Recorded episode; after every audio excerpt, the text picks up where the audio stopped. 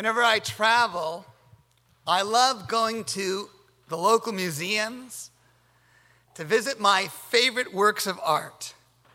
On repeat visits, it's as if I'm taking time to check in on some old friends. There's that self portrait of Albrecht Dürer that resides in Munich. It looks stunningly contemporary. It's just 500 years old.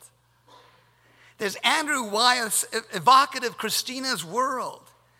It hangs humbly in a Holloway corner at MoMA in New York City.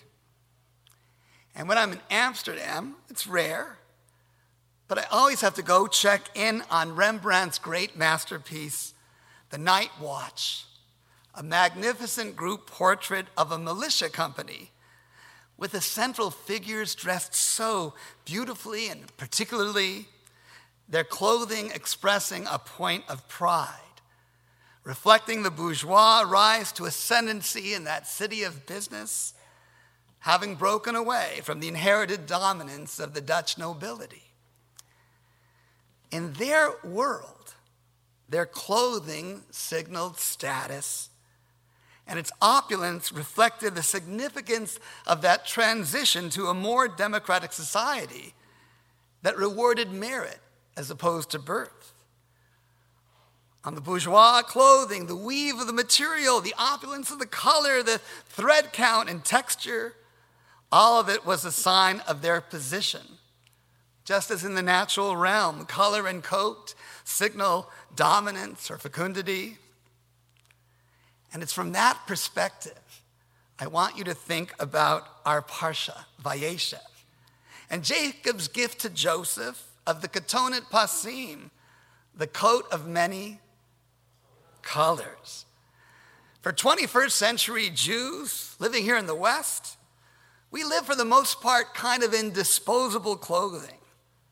Even in this city that's so culturally and economically dominant, at times we encourage creative costuming. There's that man of style, Willie Brown, in our city. But so many of us primarily embrace work casual, tireless, monochromatic work clothing, the epitome of which was, I think, the black t shirt cool of Steve Jobs. And so it might be hard for us to understand the significance of Jacob's gift to Joseph of that coat of many colors. What was he doing? Jacob was establishing a reverse of the hierarchy of primogeniture, something he'd struggled with for all his life. With the gift, he was preemptively, symbolically declaring the ascendancy of his youngest son among his brothers, giving his blessing to him even before it was asked. By presenting a gift so valuable, so different with its color and material beauty, everyone would be clear about the preference for the firstborn that it had been rejected in that family. What would be the equivalent to us today? It would be as if Joseph, the youngest, received from his father a brand new Porsche, and all the brothers got scooters. Clearly, Jacob was trying to give his youngest son not just his blessing and love, but clarity about status, about wealth at the very beginning of his life, trying to keep him from having to do what he did struggle and use his wits to get by in order to find the little blessing that Jacob found. But you know, somewhere in the Talmud, it says, people plan and God laughs. What do Jacob's actions result in? Irreparable harm almost? Jealousy and anger amongst the brothers? Is Joseph the kind of guy you want to have a cup of coffee with? Not at first. He's an egotistical braggart.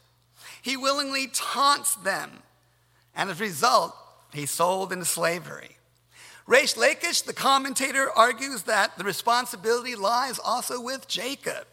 A person should not discriminate amongst his children, Reish Lakish says. We should be a blessing to all of them. It's our belief that the sins of the parents do not have to remain an influence over the children. And it is in Egypt that this is proven out because it's there Joseph gains a sense of humility and of purpose. It's in his despondency that he realizes that life is not about the coats we put around us, not about the gifts their parents give us, not about the externals alone. The Zohar teaches that Joseph is not called Tzadik, righteous, until he comes out of the pit of the dungeon in Egypt. When he comes out of that dungeon, perhaps in a deeper way than his father learned in the wilderness, Joseph realized that he could be more, that God was in this place in his life, and that if he thought about his higher self, that ladder of hope was always available that could give you true meaning in your life. A ladder that stretches from earth to heaven and heaven to earth. He realized God was in the, in the pit, God was in the dungeon, that holiness was in his naked self.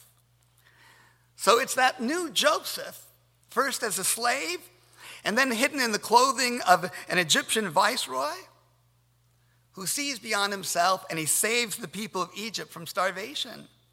It's that new Joseph that reunites his family, even though his brothers have been so difficult. It's that Joseph whom Moses brings his bones out of Egypt and makes a clear connection from that Sinai, uh, that Egyptian experience to Sinai. In a sense, he helps bring Torah to the Jewish people because he transitions not to ego, but to being about values. It's an amazing transition. And we are taught through this experience that the ladder is always there. We're always able to elevate ourselves and realize that though life may give us whatever, we can be about something more, something greater than ourselves. It's not about what life gives us, but what we give to life that Joseph learns. Now, our dear outgoing president, whom we're honoring this evening because he so deeply deserves it, he is one of those San Francisco guys who has a clothing style that's unique to him. We always wonder as a staff, what will Donnie be wearing today? Well, he's been blessed with wonder, with intelligence, with ability, with such a warm persona, with a beautiful family but it's his love of Torah that is so compelling. Donnie Friend, in so many ways, shows us that he senses the presence of the ladder. He does so much to lift us all higher. And he pushes our community to do our best for ourselves, but also beyond ourselves, for Klal Yisrael, that we should connect with every Jew. Donnie makes challah for the sick, for those in need to boost them up, he gets himself, his hands, and heart involved. He invests sweat equity along with his generosity. And he helps us all see the presence of God's ladder. Donnie, it's been a blessing to work with you, as it was with your predecessor, Stephen Diegelspiel, another man of style, the guy in the red pants now and then. And we hope that his example is inspiration to you to keep leading us forward even after your presidency. We are grateful for Donnie's leadership. He does let us see the ladder in so many wonderful ways, teaching us that we can lift each other higher. We can and must be a blessing. So I invite you to come up one more time while you're still president and say a word, and then we'll give you our innermost blessing. Shakoach.